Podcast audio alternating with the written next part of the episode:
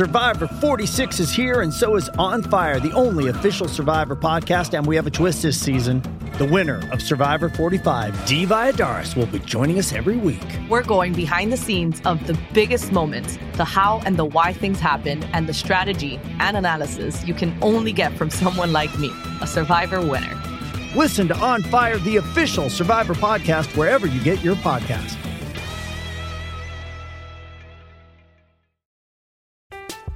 I'm Alex Rodriguez. And I'm Jason Kelly. From Bloomberg, this is The Deal. Each week, you'll hear us in conversation with business icons. This show will explore deal making across sports, media, and entertainment. That is a harsh lesson in business. Sports is not and, as uh, simple you know, I, as bringing a bunch of big names together. I didn't want to do another stomp you out speech. It opened so, up so many more doors. The show is called The, the deal. deal.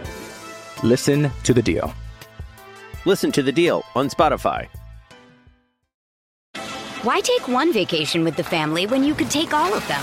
With Royal Caribbean, you don't just go to the beach. You visit a private island and race down the tallest water slide in North America. You don't just go for a road trip. You ATV and zip line through the jungle. You don't just go somewhere new. You rappel down waterfalls and discover ancient temples. Because this isn't just any vacation. This is all the vacations. Come seek the Royal Caribbean. Ships Registry Bahamas. With threats to our nation waiting around every corner, adaptability is more important than ever. When conditions change without notice, quick strategic thinking is crucial. And with obstacles consistently impending, determination is essential in overcoming them. It's this willingness, decisiveness, and resilience that sets Marines apart. With our fighting spirit, we don't just fight battles, we win them. Marines are the constant our nation counts on to fight the unknown. And through adaptable problem solving, we do just that. Learn more at marines.com.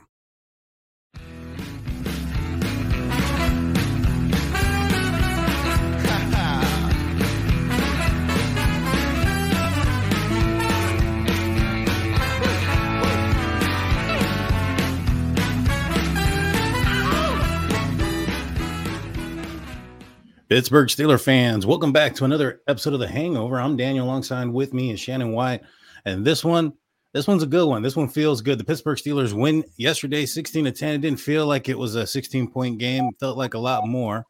But uh, Shannon, how are you doing, my man? How was how was watching the game this time for you?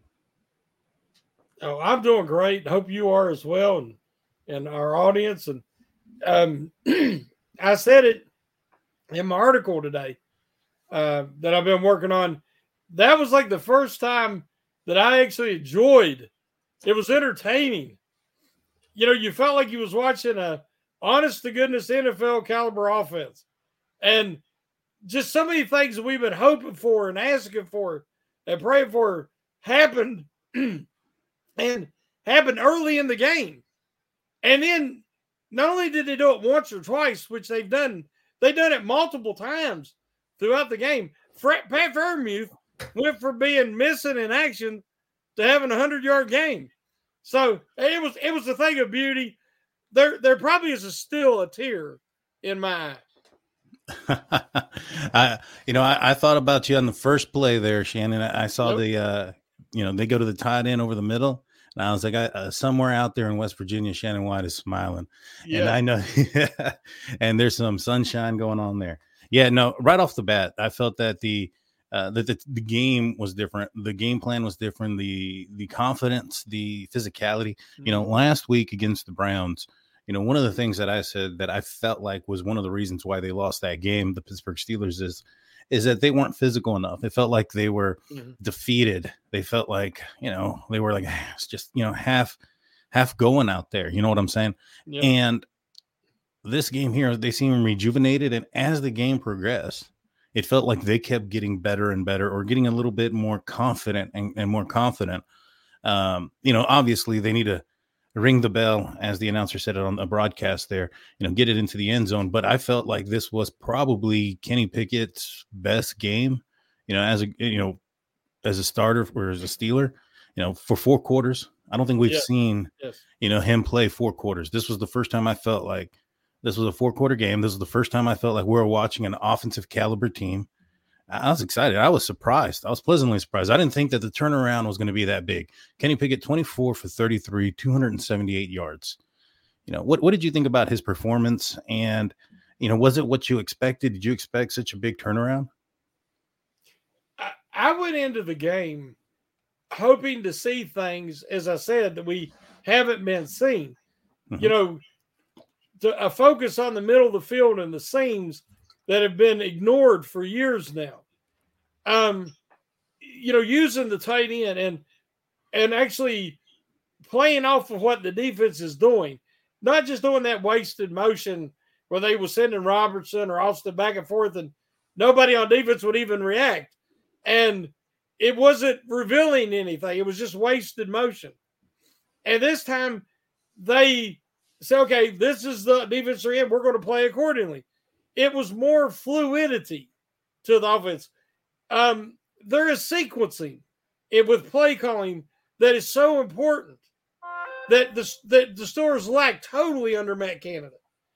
And when you see Kenny Pickett completed five passes over 10 yards in the middle of the field, that's how many he had all season up to that, this point.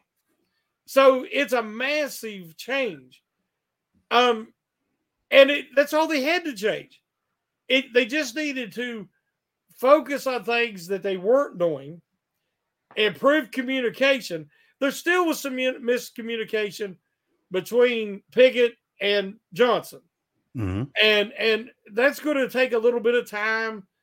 Uh, you know, and everything's not going to be fixed overnight, but but we actually seen a flow to the offense, and in personnel usage. This game, both running backs played well, but Harris was he was the the main dude yesterday. Harris was running the ball so physical and so powerful and so effectively. Well, it, this time they didn't go away from their hot runner in the fourth. This year they closed the this game. They closed the game out with Harris, you know, and they give him those carries that, and he closed that game out for him basically. So, um, I was so encouraged by what we've seen out of the offense. Um, just basically not reinventing the wheel, but just doing the things that they haven't done up to this point. Sorry about that. I don't know what happened. I just got kicked out, back in. But I, I, heard majority of what you had said. I, I, agree with it. You know, Najee Harris, and that was one of the things that I had um, wanted to see more or less, you know, from this offense was the the fact that if there is a hot hand, to yeah. not go away from it to continue to, to, to go with it. And Najee definitely was that guy. He seemed like he was running with fresh legs yesterday. 15 carries, 99 yards, one touchdown. Uh, Jaylen Warren, he he had himself an, an all right game as well, but he did put the ball on the ground. I felt like that was gonna that was a huge negative. You know, that's how you get that's how you find yourself off of the you know off the off the field and on the sideline is by putting the ball on the ground. Uh, but wasn't but, it his first fumble all year? that he's that the other team recovered. Yeah, when you um, think about how hard he runs, and that's the first time he's really put it on the ground. Um, I mean, it's going to happen to everybody eventually.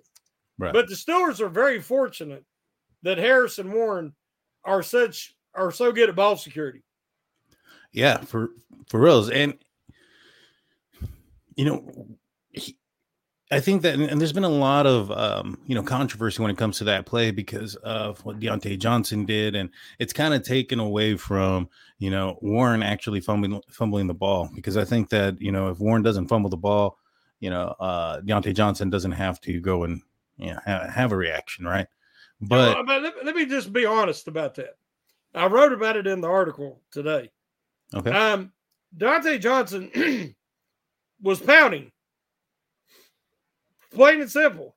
He failed to complete the catch. When you everybody knows that when you catch that ball, you've got to maintain control till you hit the ground. If it would have been Ja'Marr Chase did that exact same play, we'd all be sitting there saying right now he didn't maintain control when he hit the ground. Uh, just because it's Diontae Johnson doesn't change the fact. Uh, there's no way with Tomlin's challenge history they were going to overturn the play call on the field. I just don't believe it. Now he wanted him to challenge it. So when you watch his body language, he was just going half-hearted through the motions. Warren puts the ball down right next to him, and regardless if you think it's a dead ball or not, I thought it was a dead ball when it first happened. But mm-hmm. regardless, you dive on the ball. Right. You know, I mean, he would want Warren to dive on it if he fumbled. And he just stood there. Everybody act, reacted but him. Right. And but again, that's just I wrote about it in the article, and everybody will have to read the article, but that's who he is. That's who he's always been. I mean, I've watched the Steelers have more Hall of Fame caliber wide receivers through their history than most teams have true number one receivers. The list is long. And I've been spoiled. I admit it. I've been spoiled by these great receivers. And mm-hmm. but Diontae Johnson just does not qualify. He is what he is, and at this point of his career, it's all he's ever going to be. Now, I hope he has a monstrous rest of the season.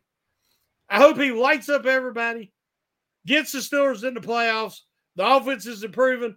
He has a big playoff game, even because that means at the end of the season, when they go to trade him, his value will never be higher. Mm-hmm. But that's what I want to see happen.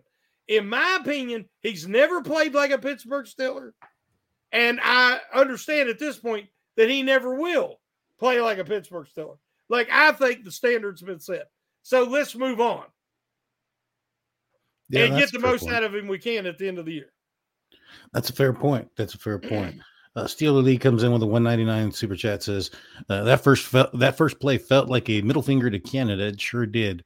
And then Wes comes in with a five dollar super chat says if D- if DJ is not benched and frankly inactive for the next game, it sends a terrible message to the rest of the locker room. Absolutely pathetic. I will say this on the on the, on the possible touchdown catch. Uh, I I think he had three feet down, and if that ends up being the case where he t- or took three steps. I don't think it's possible to have three feet down, but he took three steps, and and then the ball came out, which would have been a touchdown had Tomlin challenged it. But but you're right, it's not a hundred percent. There's been a lot of plays that have been challenged. I mean, we can go back to the Packers game where mm-hmm. everybody thought that that backwards pass was going to get reversed, and it ends up not happening. You know, I, I would have liked to have seen Tomlin challenge it. You know, I don't know if that's a situation where because uh, I know he said it here in his in his post game presser, I believe it was that you know he didn't get a, got a, lot of good looks at it from the, you don't uh, on the road, yeah, right. But uh, yeah, but don't you have a coach somewhere upstairs watching that or doing that? And They're supposed to. That that's where my concern comes in. You yeah, know, but look I, at last week when they they give the Browns running back at Ford the mm-hmm. touchdown mm-hmm. on the goal line. There was no angle, no video evidence that that was a touchdown, not yeah. 100%. And it was called uh, that he didn't make it. He come up short on the field, and they give it to him. So I mean, you eventually you got to start playing Tomlin's percentages into this, and he bats a thousand and he gets them wrong. so I, I, I think that I mean it would have been worth a challenge in the first half. Second half, no way I do it. But in the first yeah. half, you know, timeouts ain't as valuable. But right. uh, I, I just think that we've seen it so many times that whether you have to survive the, the hitting the ground when you're in the end zone like that, I've seen guys do a toe tap real quick and go out of bounds and hit and the ball come out. And even though they're way out of bounds, and they'll take that catch away from them. Yeah. No, yeah, you're right. You're right. Um, Pat Freiermuth, he, he had himself a game. Nine nine receptions, 120 yards. Uh, he was all over the place. It felt like like he was the main focus of the offense when it came to the passing game. Uh, obviously, with you know him getting almost half of uh, Kenny Pickett's yardage. Do you think that that that's going to continue, or do you think that the Pittsburgh Steelers exploited the fact that you know, they haven't really targeted the middle of the field. So I think defenses, especially the Bengals here, probably weren't expecting them to to do so. Uh, now that they put it on tape, do you think that that's still going to be a huge component for this offense? Well, hopefully teams adjust. If yeah. they do, it's going to leave Johnson and Pickens even more open. You can't take away sure. everything. But the Steelers have punished themselves. They have done this to themselves by not utilizing the middle of the field and the seams, and all the weapons they have at tight end. I wrote in the article that the Steelers have two quality wide receivers. That's it. Hmm. And both of them lack consistency and maturity. So that's a position that's going to have to be addressed in the offseason. But what the Steelers did with Faulkner and Sullivan, they realize what they have in receiver, but they have a surplus of talent and running back and a tight end. So mm-hmm. they accentuated the running backs and the tight ends. And one of the ways to do that was to continually attack the Bengals linebackers. Now, Pratt and Wilson are very good linebackers, but they can't match up with Freiermuth, not consistently. And right. Freiermuth really had himself a good game. And at the beginning of the year, my prediction was the Steelers that have one 1,000 yard receiver, and I thought it would be Freiermuth. I was expecting that kind of game more often. Yeah. But then the Steelers, and, and I'm, you know, somebody was saying that was a middle finger to Matt Canada. I mean, I don't know any way you could look at it because the Steelers have just totally ignored the middle of the field during Canada's entire tenure.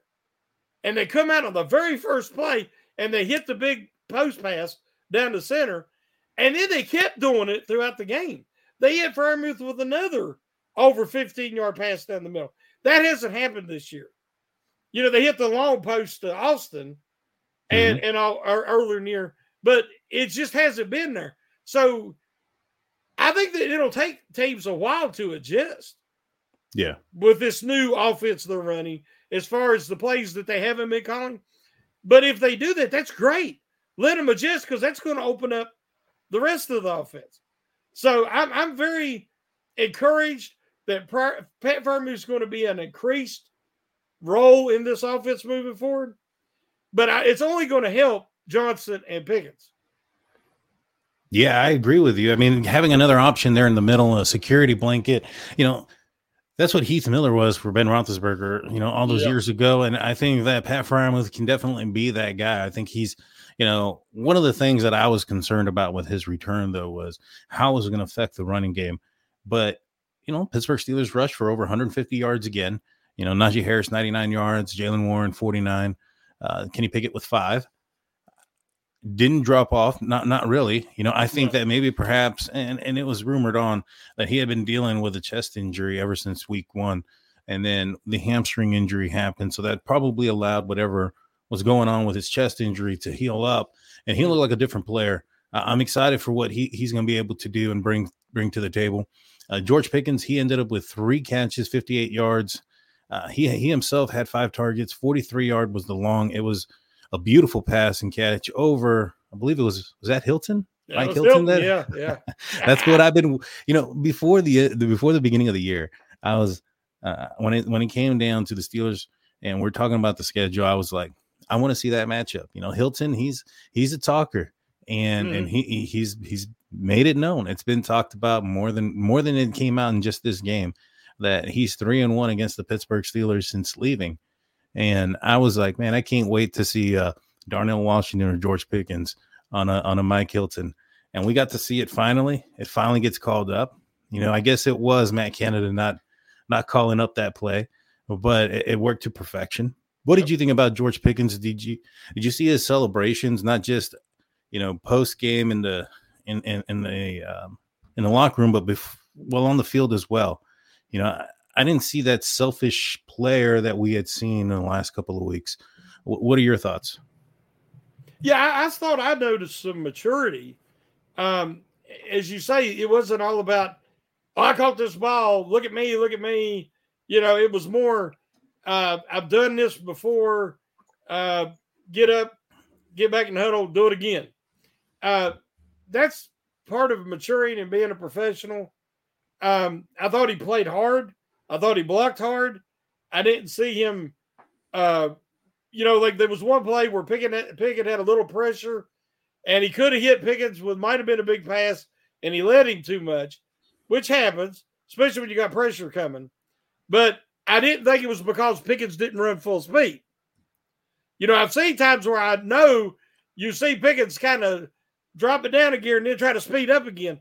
And see, that's hard for a quarterback because he's got to be able to judge your he you know each receiver runs differently and has different speeds and you have to be able to consistently count on them to run full speed. And I've seen Pickens slow down sometimes and then not be able to quite catch up to the ball. This time that wasn't it. It was just the pressure and Pickett missing. You know, let him a little too much. So uh yeah, I thought that, that Pickens played a more consistent game. He mm-hmm. didn't talk as much. You know, before after the play, he's back in the cornerback's face, you know, talking trash. If you notice, he just kind of me and wander back to the huddle, and you know, so I'll take that. That's a sign of maturity. yeah, yeah, he's he's probably you know tired of getting the flags and then the uh, the chewing on the sideline for the flags and and all the negative attention. I, am sure it sure it adds all and the extra attention from the defenses. Yeah, yeah, exactly, exactly. Uh, the blocking. So the Steelers run for uh, they rush for over 150 yards. Kenny Pickett gets sacked twice, though. I thought that Broderick Jones he, he struggled a little bit in this game. You know, this was probably one of his um, not greatest games. I, I, think that he was able to, you know, for it being a bad game of his, though, I, I thought that he uh, he stuck it out. He was t- he's tough there, and I I like what I see of him. But this was one of his tougher games. What were your opinions of the offensive line? What did you think about Mason Cole and, and the rest of the guys there? I thought the offensive line uh, stepped up. Uh, they've really improved their run blocking as we've talked about mm-hmm. in the mm-hmm. last month. Um, you know, people are getting some tape on Jones now, and the holding call on him was bogus. I mean, it was borderline anything. I I, I was shocked they even called a penalty.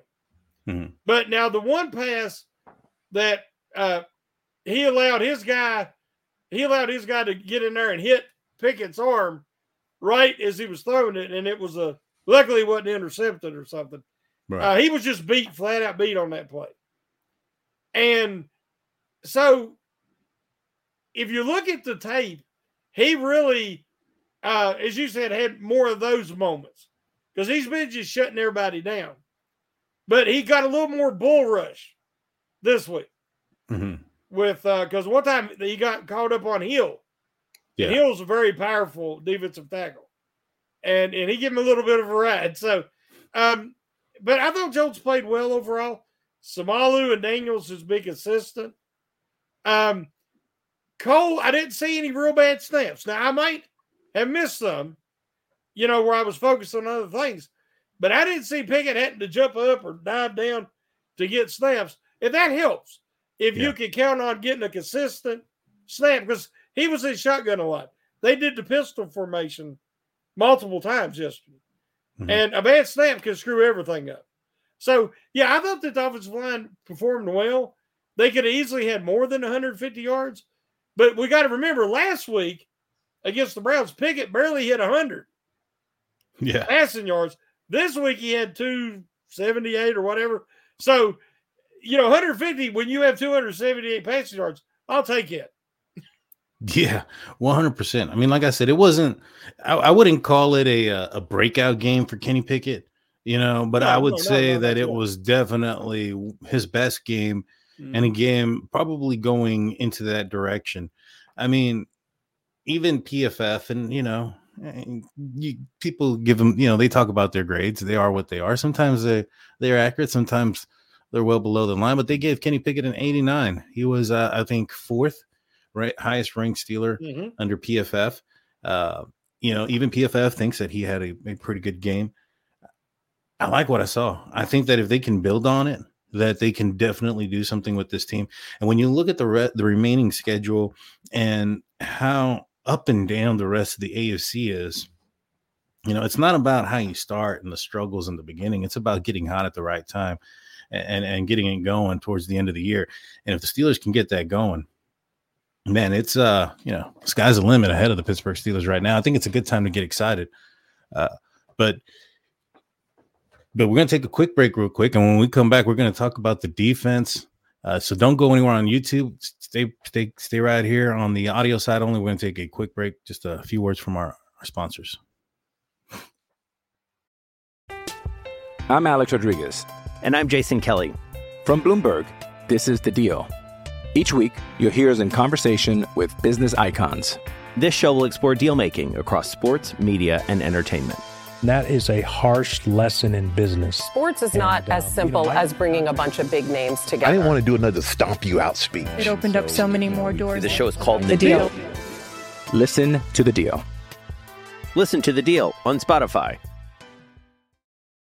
Why take one vacation with the family when you could take all of them? With Royal Caribbean, you don't just go to the beach. You visit a private island and race down the tallest water slide in North America. You don't just go for a road trip. You ATV and zip line through the jungle. You don't just go somewhere new. You rappel down waterfalls and discover ancient temples. Because this isn't just any vacation. This is all the vacations. Come seek the Royal Caribbean. Ships Registry Bahamas. This episode is brought to you by Hyperice, the leader in advanced warm up and recovery technology. They have tons of innovative products, like Venom heated wearables to help soothe sore back muscles, Normatec compression boots to speed up recovery and increase circulation, and Hypervolt massage guns to improve mobility. Loved by athletes like Naomi Osaka and Erling Haaland. Try them yourself. Get 10% off your order with the code MOVE at hyperice.com. Hey, it's Kaley Cuoco for Priceline. Ready to go to your happy place for a happy price? Well, why didn't you say so? Just download the Priceline app right now and save up to 60% on hotels. So, whether it's Cousin Kevin's Kazoo concert in Kansas City, go Kevin, or Becky's Bachelorette Bash in Bermuda, you never have to miss a trip ever again. So, download the Priceline app today. Your savings are waiting. Go to your happy place for a happy price. Go to your happy price, Priceline. Getting engaged is a moment worth cherishing. A one of a kind ring that you design at Blue Nile can help your love sparkle. Just choose your diamond and setting. When you've found the one, you'll get it delivered right to your door. Finding the right engagement ring can be nerve wracking. At Blue Nile, you'll have the expert guidance needed and a diamond guarantee that ensures you're getting the highest quality at the best price. Cherish all of life's moments and save up to 30% at BlueNile.com. That's BlueNile.com. And welcome back. I'm Daniel. Alongside with me is Shannon. We're here. We're talking about the we're in the hangover. We're talking about the Steelers' victory over the Cincinnati Bengals. Uh, before we get back into the discussion, you talked a, a little bit about the articles that you have coming up there, Shannon. Uh, I know one of them is the stock up, stock down. I'm pretty sure there's a lot of stock up coming up. Let us know about what's going on and what you have coming on here in the near future. Well, yeah, I've been working on the stock report, uh, which posts at 11 on Tuesdays.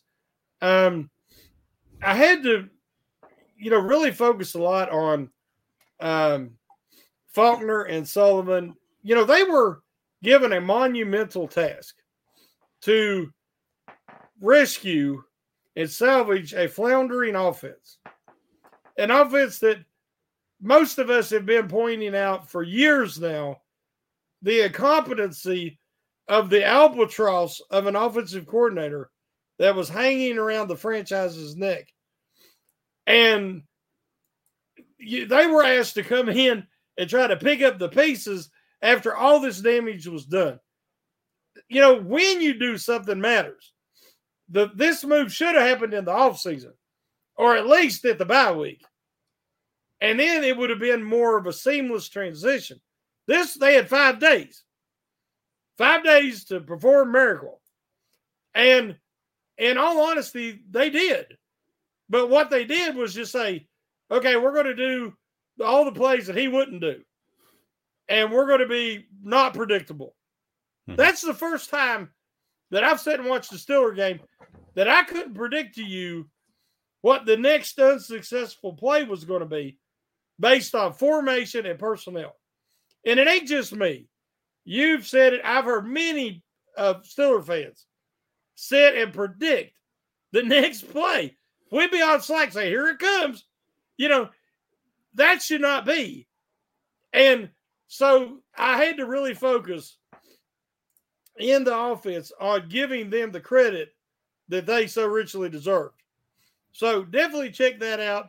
I have my opinion, like I said, about the Diontae Johnson situation and how that everybody should be rooting for him to have a great close to the season. And because it's only going to benefit the Steelers. Uh, you know, we don't want to sit him or hurt his value in any way. We want him out there. They need him because they've only got two wide receivers. Yeah. But we have to be smart and look to the future. And and that's the, and I covered that in the article.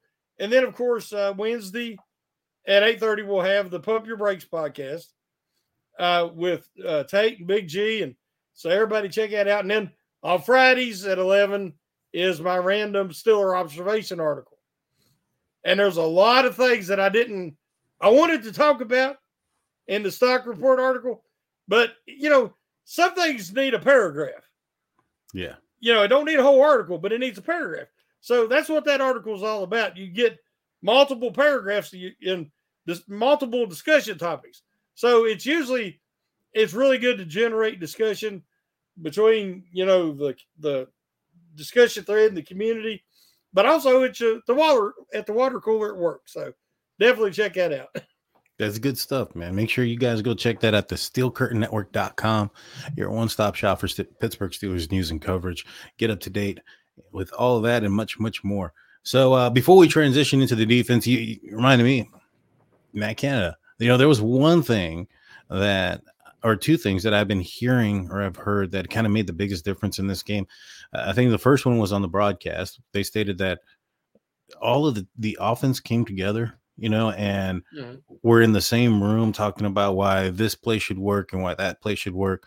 And then I hear Ramon Foster talking, and he said that basically Matt Canada would go into his office and come up with whatever it is he wanted to do, and then shoot everything out to everybody independently, uh, compartmentalizing uh, the entire offense to to a small fraction, just to con- maintain control basically. Mm-hmm. i think that's a horrible way to run an offense for one. And and two obviously it didn't work. Um, but the, the other thing that they were saying or that i heard was ramon foster had stated that when it came to matt canada he was just not willing to take risks now, I thought that was a Coach Tomlin thing. You know, we have been harping on that. Is this a Coach T thing? Is he the one that doesn't want to throw over the middle? Is it, is it, uh, you know, is it his fear? Is he living in his fears? Apparently not. Apparently it was all on Matt Canada. And you know, I just wanted to get those two things out because those things had came up, and, and uh, we didn't touch on those. What What are your thoughts on those, and, and if you can add to it? Well, you know, my thoughts on Canada are eh, they're well known, but I will not put all of the conservative offensive blame on him because I know Mike Tomlin wants that. He insists on that. He, uh, it's like his mission statement. He believes that if if he wins the turnover battle and his team protects the football, there isn't anybody he can't beat in the end. He's he come out at, at the towards the end of Ben's career, and he was like, "We got to protect the football because Ben was a gunslinger." We all remember Ben was like, you know, he might not be quite as bad as Josh Allen, but he loved to sling it. Like mm-hmm. Brett Favre, like John Elway. They went for big plays. Ben would have threw deep every play, just like Terry Bradshaw. And and Tomlin was like, no, we got to protect the ball. We got to protect the ball. So it influenced Ben at the end. So I know that it influenced Canada. The problem is Canada's offense was a collegiate type offense that was made to help a team compete with a more skilled opponent you know, it's supposed to create mismatches, your confusion, let, allow you to compete, even if you're substantially smaller, slower, less talented. Mm-hmm. In the professional level, that just doesn't work. And then when you add in the conservative factor, you're you're taking the. I mean, so when you put all that together, it was a no-win situation, and he was never going to work as the Steelers coordinator. And honestly, he didn't have a resume to qualify as a professional coordinator. I've said before, he will never, ever sniff another professional football job in the NFL again. Definitely not at the level that he was reached with the Steelers.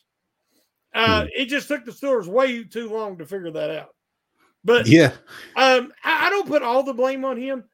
But again, even if your head coach is telling your quarterback, you know, you already got limited plays that you know, and, and the defense knows what's coming, but the head coach is telling the quarterback, now protect that ball. You got to protect that ball. Don't make a mistake. you know, everybody's mentioning it and talking about it on the shows and on the pregame shows and on the that you you see a guy who's not playing instinctual. He's not playing backyard football. He's not letting it rip. He's thinking. He's mm-hmm. overthinking. And he is petrified to make a mistake. Heaven forbid a turnover. So I didn't get that feeling yesterday. I, I noticed a lot of people have mentioned it. You know, they're talking about the rhythm of the game. There was a rhythm. And it felt like that everybody was working together in unison. Look at the sidelines. You had Faulkner, and he was watching the game. Every time you see Canada, he's looking at that sheet. He's looking at that. Faulkner was watching the game, and then he would go to the sheet when he had to come up with the play. And then him and Sullivan were talking on the sidelines. And then Sullivan was talking to Pickett. And Sullivan was talking to Johnson on one occasion. And then Faulkner was talking to Harris and Warren. There was all this communication going on, open dialogue on the sidelines. That makes a difference. That makes a difference. The only guy that has a good opinion can't be your offensive coordinator. Yeah. The players are out there in the heat of battle. They're going to see things that he don't. And and a wise man listens to good counsel. So that was one of the things I talked about in the article. I thought they did a great job. Instead of being on the sidelines looking like he's pouting and being punished, like Canada did there in the Cleveland game, you've seen guys actively and emotionally engaged in what was happening on the field. I think it made a big difference. Oh, a huge difference. I mean, the the results were there. I mean, one game without Canada and, and the Steelers are over 400 yards total offense, something that Canada could not do in his entire tenure as the offensive coordinator for the Pittsburgh Steelers. And he's had, I mean, I mean, when you think about it, I mean, he had Ben Roethlisberger, who's a Hall of Fame quarterback. Yes, he was 40 and uh, or 39 at the time, and and and and whatnot. But it's still, I mean, you come back, you have Kenny Pickett and Mitch, and and you know, you, there's a lot of doubt there because I'm seeing it now. This offensive coordinator was just inept. You know, I mean, it's it's it is what it is. But trans transitioning to the defense, TJ Watt, you know, had had a couple of sacks yesterday. He was a, a presence. Uh, he looked like he was himself again. I think he had a, a great game, but to me, one of the uh, the surprise players on the defense is Trenton Thompson. The guy comes out of nowhere. You know, this is two times in a row where he puts his hands on the ball. This time he comes down with it. Two games in a row. You know, I think that he's a he's a hard hitting safety. He's um, I don't know what his athleticness is about or, or, isn't. I don't know what his 40 combine is, but he looks like he's able to keep up up there in the mm-hmm. field. He's not getting trailed behind. You know, I, I, think this guy could be a good guy to pair up next to Minkah as far as putting somebody in the box that's not afraid to hit and let Minkah go back and do what he does best and be that ball hawking safety. What are your thoughts on Trent Thompson and and where do you think his ceiling could be?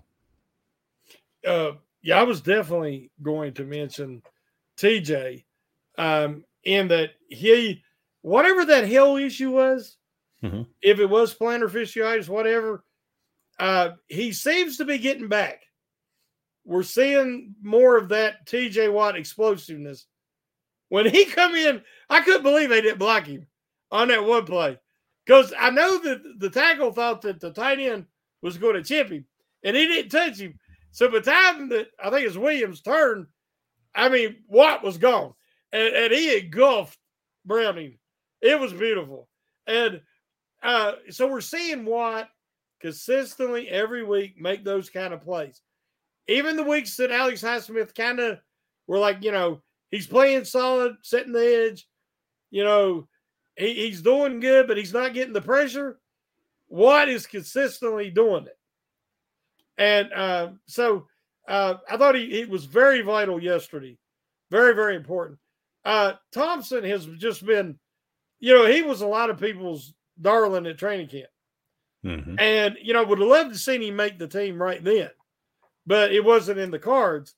Um, but he has been just such a relief and an answer to prayer because he's filling in so well for Fitzpatrick, allowing the defense to keep a high standard because they're missing Fitzpatrick very badly. But when you have Walker, uh, Mykal Walker comes in, and fills in and, and, you know gets up to speed so quickly. If you notice, he's communicating and yelling verbally, pointing people where they need to be, and he's only been with the team three weeks. Mm-hmm. I mean, I know he had experience in Atlanta, but Mykal Walker has just been an answer to prayer as well. Roberts is playing excellent. But then in the backfield, you had to have somebody to help fill that loss for Fitzpatrick because Kazee is what he is. And then Neil goes down. And so I have been very, very pleased with Thompson. I think he's earned him a spot on this team for next year. Uh, and there is a spot there because I don't think Kazee's the answer. He is a role player. He's not a starting strong safety for sure. You know, Thompson's substantially taller and bigger than Kazee. Yeah. And uh, so, yeah, like you said, uh, I don't. I'd hate to think of where the Steelers would be right now without Thompson. Oh yeah, and, and, and even PFF gave him his flowers. So did Mike Tomlin. PFF had him ranked as the second highest player uh, on the Steelers defense behind T.J. Watt. I didn't and, hear that. That's great. Yeah, he was. Uh, he he got a ninety point one. That's on, awesome on the PFF grade, and you know, I, am excited about him. I mean, and also he allows Minkah Fitzpatrick Minkah Fitzpatrick to get healthy. You know, one of the things that happened with Pat Freiermuth is I think they they rushed him back a little bit too fast. He, he ends up getting hurt in in, uh, in practice, pull, repulls his hamstring, and then it extends him out until you know another four weeks.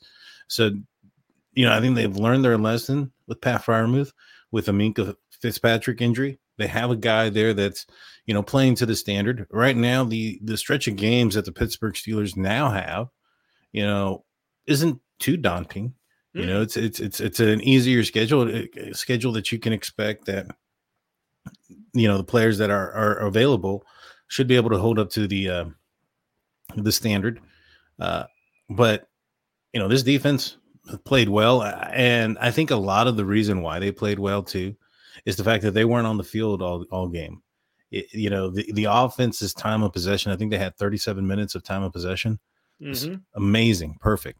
Um, another guy that had a big game for the defense, in my opinion, was Herbig. I mean, well, he had a big sack at least. He oh, yeah. hit the quarterback. And I mean, I got a little worried there. I thought maybe hit him a little too hard, you know, just because of you, you know how you know how the refs are. I was like, oh my god, he, it, it, looked like a legal hit, but he may have hit him a little too hard.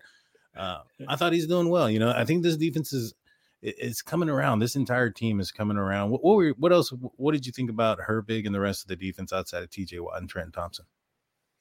Yeah, when Herbig did that, uh, Browning rolled out to his left, and Herbig's coming. Now I didn't realize it was Herbie. I thought it was uh, Highsmith, and then he was just like zoom. I mean, he just he closed so quickly and I realized right before he hit Browning, oh God, that's Herbie.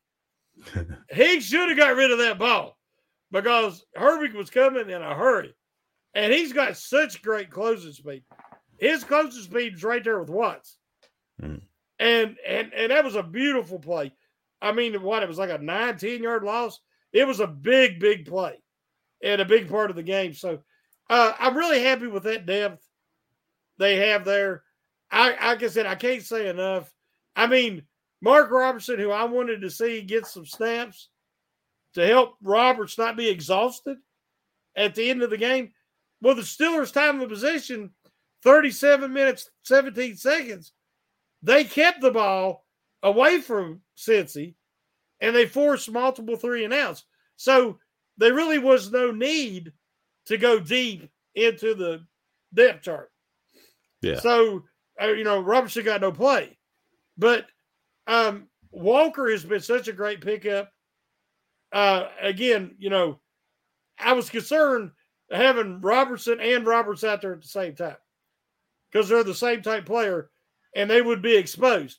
One time yesterday, Walker, uh, well, multiple times run down guys. Walker has excellent speed and mobility. And he was making the plays that Kwon Alexander was making. Mm-hmm.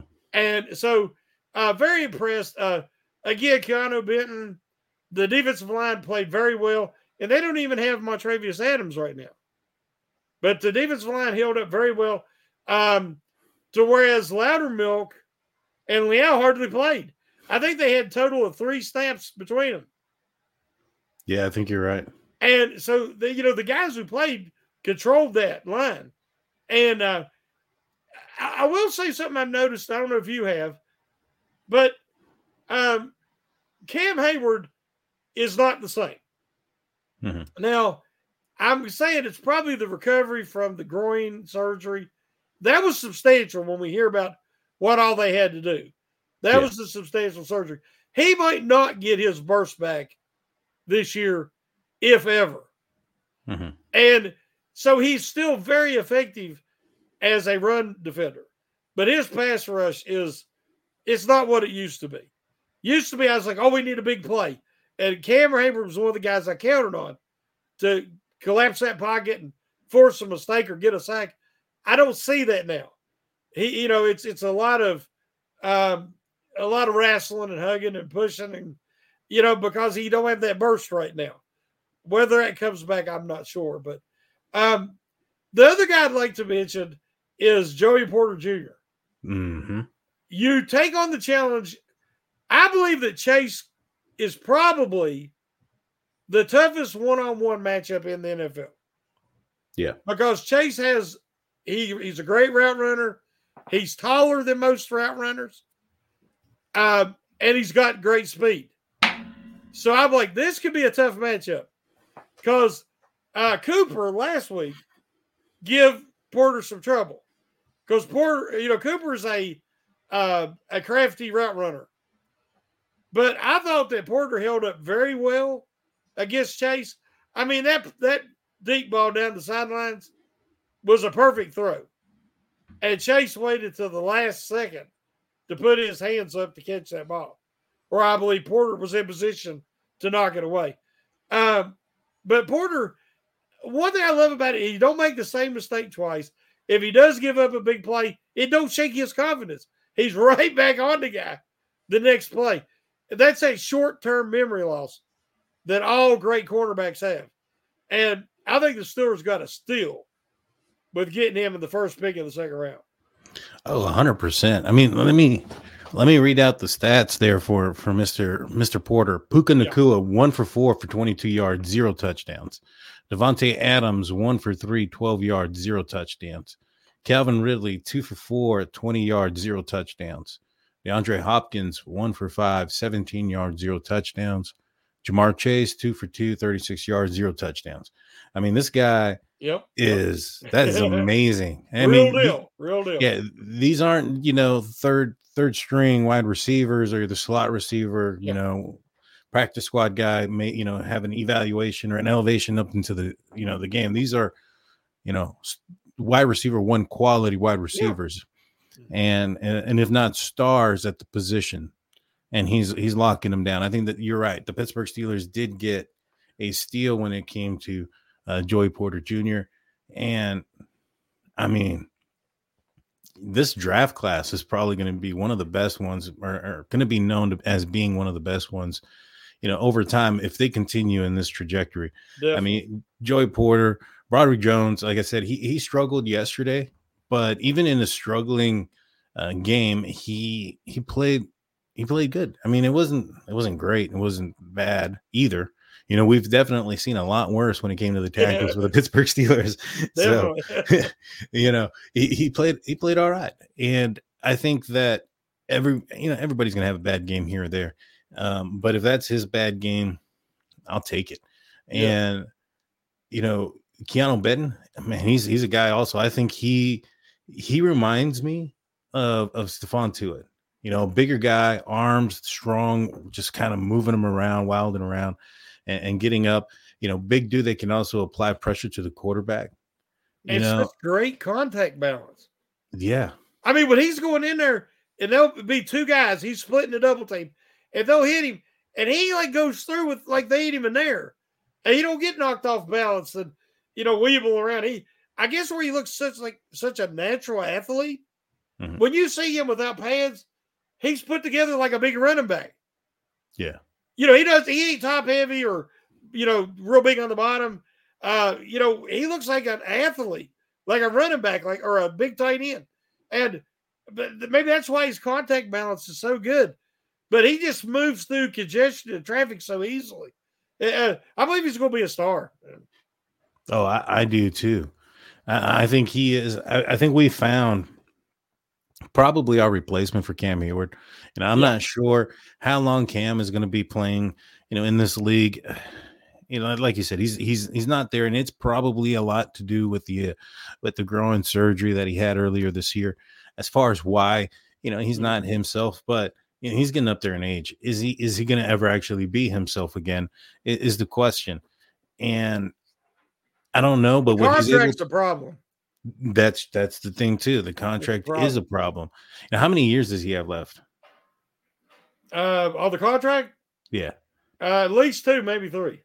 Jeez, and and uh, I know they're hefty. It's a it's a hefty yeah, contract. Yeah. It's not it's not a small one. So, um, yeah, that's going to be a, a, discussion for the Steelers after the season. But for right now, I think he's he's serviceable until Martavius Adams, Montravius Adams can come back. You know, I think once Montravius Adams is is is healthy and back, able to get out there onto the field, I think that maybe perhaps at that point, um, maybe Cam can take you know a couple of snaps off to get prepared, better prepared, and maybe exactly. a little bit better healthy. Yeah. You know what I'm saying? So that's where we are at that middle linebacker position. You touched on it a little bit. Uh, Mykal Walker, I thought he played pretty well. You know, I, I, noticed him last week, but I didn't know what number he was. So when I saw 38 running around, yeah. I was like, "Who's the, who's the safety?" Like, I was like, I thought uh, at first I was like, I thought Keanu Neal got hurt. I was like, that was that's not Keanu Neal. and so I think um, of, I think of Worley. When I see 38, I think of Worley. Oh yeah, yeah, yeah. I, I didn't think of uh, a middle linebacker, so I saw him out there and he was making some some plays.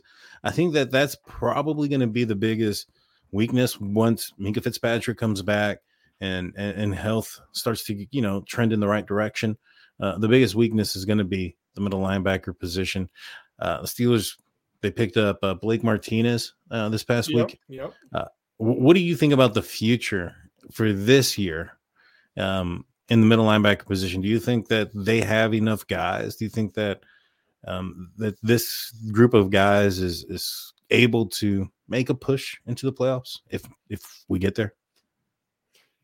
Um, I, I think that the Mykal Walker was a great pickup uh, because he gives them a lot of that athleticism and mobility that they lost when Holcomb and Alexander went down.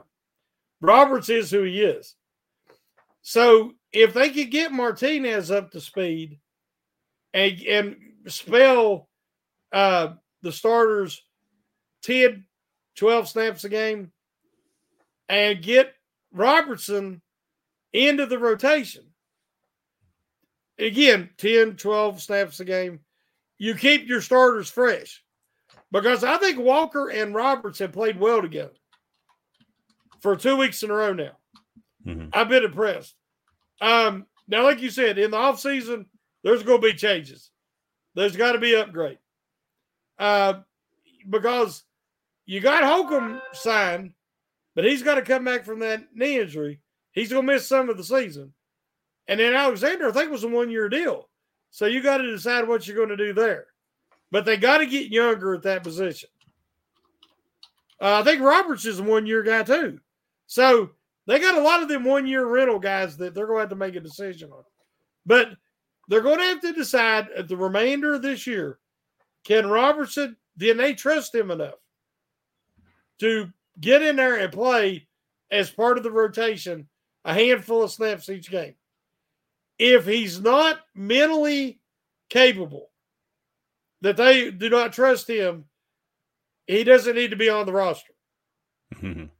You know, either you can contribute or you can't. Now, I know physically, I've watched him do it. So it has to be mental capacity. And they say that uh, Car- Mark Kaboly said that he fell out of favor, and that's when they decided to start Walker. So something's happened. Maybe he they don't feel like he studied hard enough. He don't know the playbook good enough. Whatever it is, either you can contribute or you don't need to be on the roster. What I don't want to see happen is them had to have Miles Jackson there because yeah. Jackson was past his expiration date last year. I understood bringing him back on the practice squad. That if an emergency happened, he could spot fill, you know, a role for a while. But in in a perfect world, he doesn't see the field. Yeah, no, I agree. You know, I was I, I, was for the the signing for Myles Jack just solely because of the fact that he's been on the team before and in a pinch need be he knows the defense and also maybe perhaps he can be a, a uh, mentor or a guide for some of these newer guys to the team. Um, you know, like a Walker or Blake Martinez to kind of show them, you know, the ins and outs uh, as probably well, I mean, you gotta be the most experienced, probably Steelers linebacker there is. I mean, there's Mark Robinson who's been here the longest, but he's mm, I don't know if you want to take a lot of uh, uh, advice from him right now when it comes to the defense. I don't know if he knows what's going on. Something's going on. well, I mean, he's a converted running back, and yeah. he's he's definitely a project, but you know, by the sounds of it, a project like that does you know probably deserves to be on the practice squad, not a not a part of the 53, like you were mentioning. Um, what about the special teams? You know, I think that uh, Pressley Harvin, he didn't, I don't think he shanked anything. Um, Boswell, he was able to, he, he did well. Uh, did you yep. see his wave at the end of the game? Uh, I uh-huh. thought that was, you didn't see that? He, yeah, yeah. After he kicked the uh the game winner, he um he was uh or when he kicked the the one that would end up winning the field the, the game, he was out there doing his uh uh, George Pickens wave when George um, catches. Oh, okay, okay. I didn't this. see that. yeah, yeah, yeah. He was waving out to everybody. I, I thought special teams did okay. I think there was a, a uh, kickoff return uh, that went for some yards by the by the Bengals, and there was a few punts that ended up into the um, into the end zone there that I thought that probably could have had an opportunity to be downed inside of the five or the ten yard line. Uh, what were your thoughts on the special teams in this game? I thought that uh, Harvin, he kicked some into the end zone uh, that, like a one, they ended up net netting like 20 yards because they, you know, uh, he kicked it too far. He kicked it into the end zone on the fly. Um, he didn't totally shake any, so based on what he's done in previous weeks, that was an improvement. Uh, Boswell's money I mean, he just is. Um, thank God they got him. Um, I watched Tucker miss a 47 yarder last night for the Ravens. So um, maybe he's a little more human, we realize, and maybe Boswell will, will you know, get more respect because Boswell is an excellent, he's the best kicker in Steeler history, bar none. Mm-hmm. Uh, I mean, there's not even a, I mean, Gary Anderson was really good, but Gary Anderson's range was about 50 yards. Well, we know Boswell can kick it from 60 if he has to. So uh, Boswell's got it all. The thing that irritated me, and they've done this a few times this year, why kick it short of the end zone? Boswell can easily kick it out of the back of the end zone. Hmm. But sometimes they kick it short and they do it on purpose. Well, that's fine. But some of these returners are getting past the 25 and you're making a mistake. Just kick it in the end zone and trust your defense. I trust the defense more than I do the return coverage teams. I, I agree. I think that uh, Cincinnati was wet and cold. I don't know if it was windy or not. I do know it was raining, so I don't know if that played a factor into why why they don't go out the end zone. But uh, yeah, you're right. I, I just kick it out. At the end of the day, I mean, most what what the with the new with the new um, rules where a a kickoff returner can just, you know, wave his hand, do a fair catch, and get it at the 25 anyways. Uh, and I don't know. I just would kick it out of the end zone as well. I think you're absolutely right on that. Um, but when it came, you know, total, the Steelers win. They win, you know, the it's 16 to 10. They still scored under 20 points again. But I felt that this game and this team just looked a, a lot better to kind of just put a bow on everything. And I thought that the defense played well because they didn't have to be on the field. Mm-hmm. And I mm-hmm. thought that the offense, uh, I mean, everybody just looked like that monkey was off their back. That stress was gone, and they looked like they had fun for the first time in a while. Offense, defense, the whole nine yards. I'm excited about this team moving forward. I'm excited about where they're going to be going. Um, wh- what do you think now? If the Steelers continue to play in this, in this, um, you know, trajectory at this performance and they don't take another step back, where do you think their ceiling is as far as wins the remaining schedule? You think they can get to 11, 12, 13 wins? Where do you think they're at? You know, it's really, I've said it before, and I, I'm going to keep saying it. I care more that they get on a streak of execution. Mm-hmm. If they, especially on offense, get healthy on defense, get Fitzpatrick back. But if the offense can continue to show improvement each week, and Pickett gets into rhythm with his receivers, and the passing game can catch up to the running game, they can be a problem for teams to handle. Uh, because the time of possession will improve. Uh, the way the team's are built right now, they, they're not going to beat themselves uh, with stupid penalties and turnovers.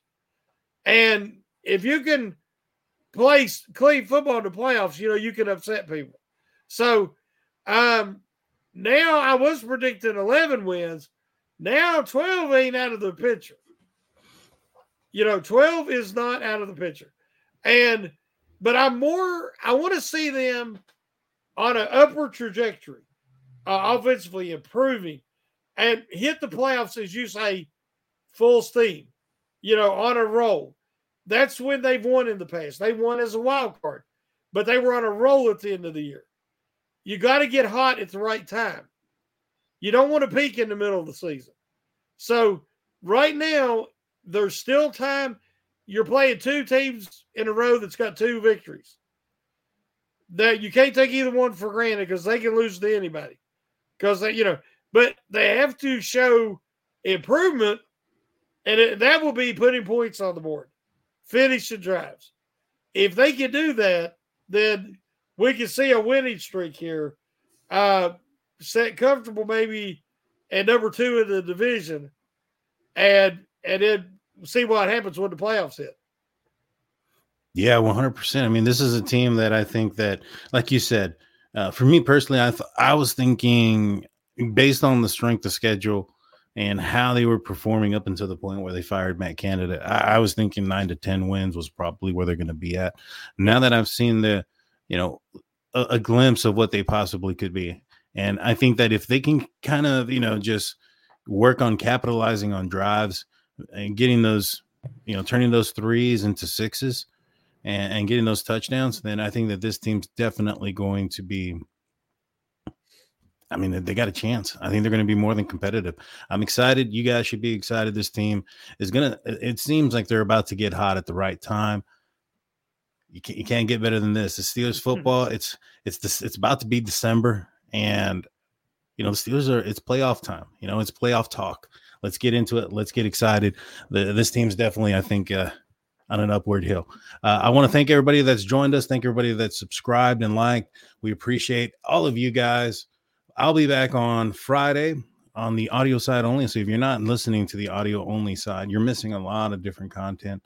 Uh, on Fridays, I do an audio only podcast for Steel Curtain Network. It's called State of the Steelers.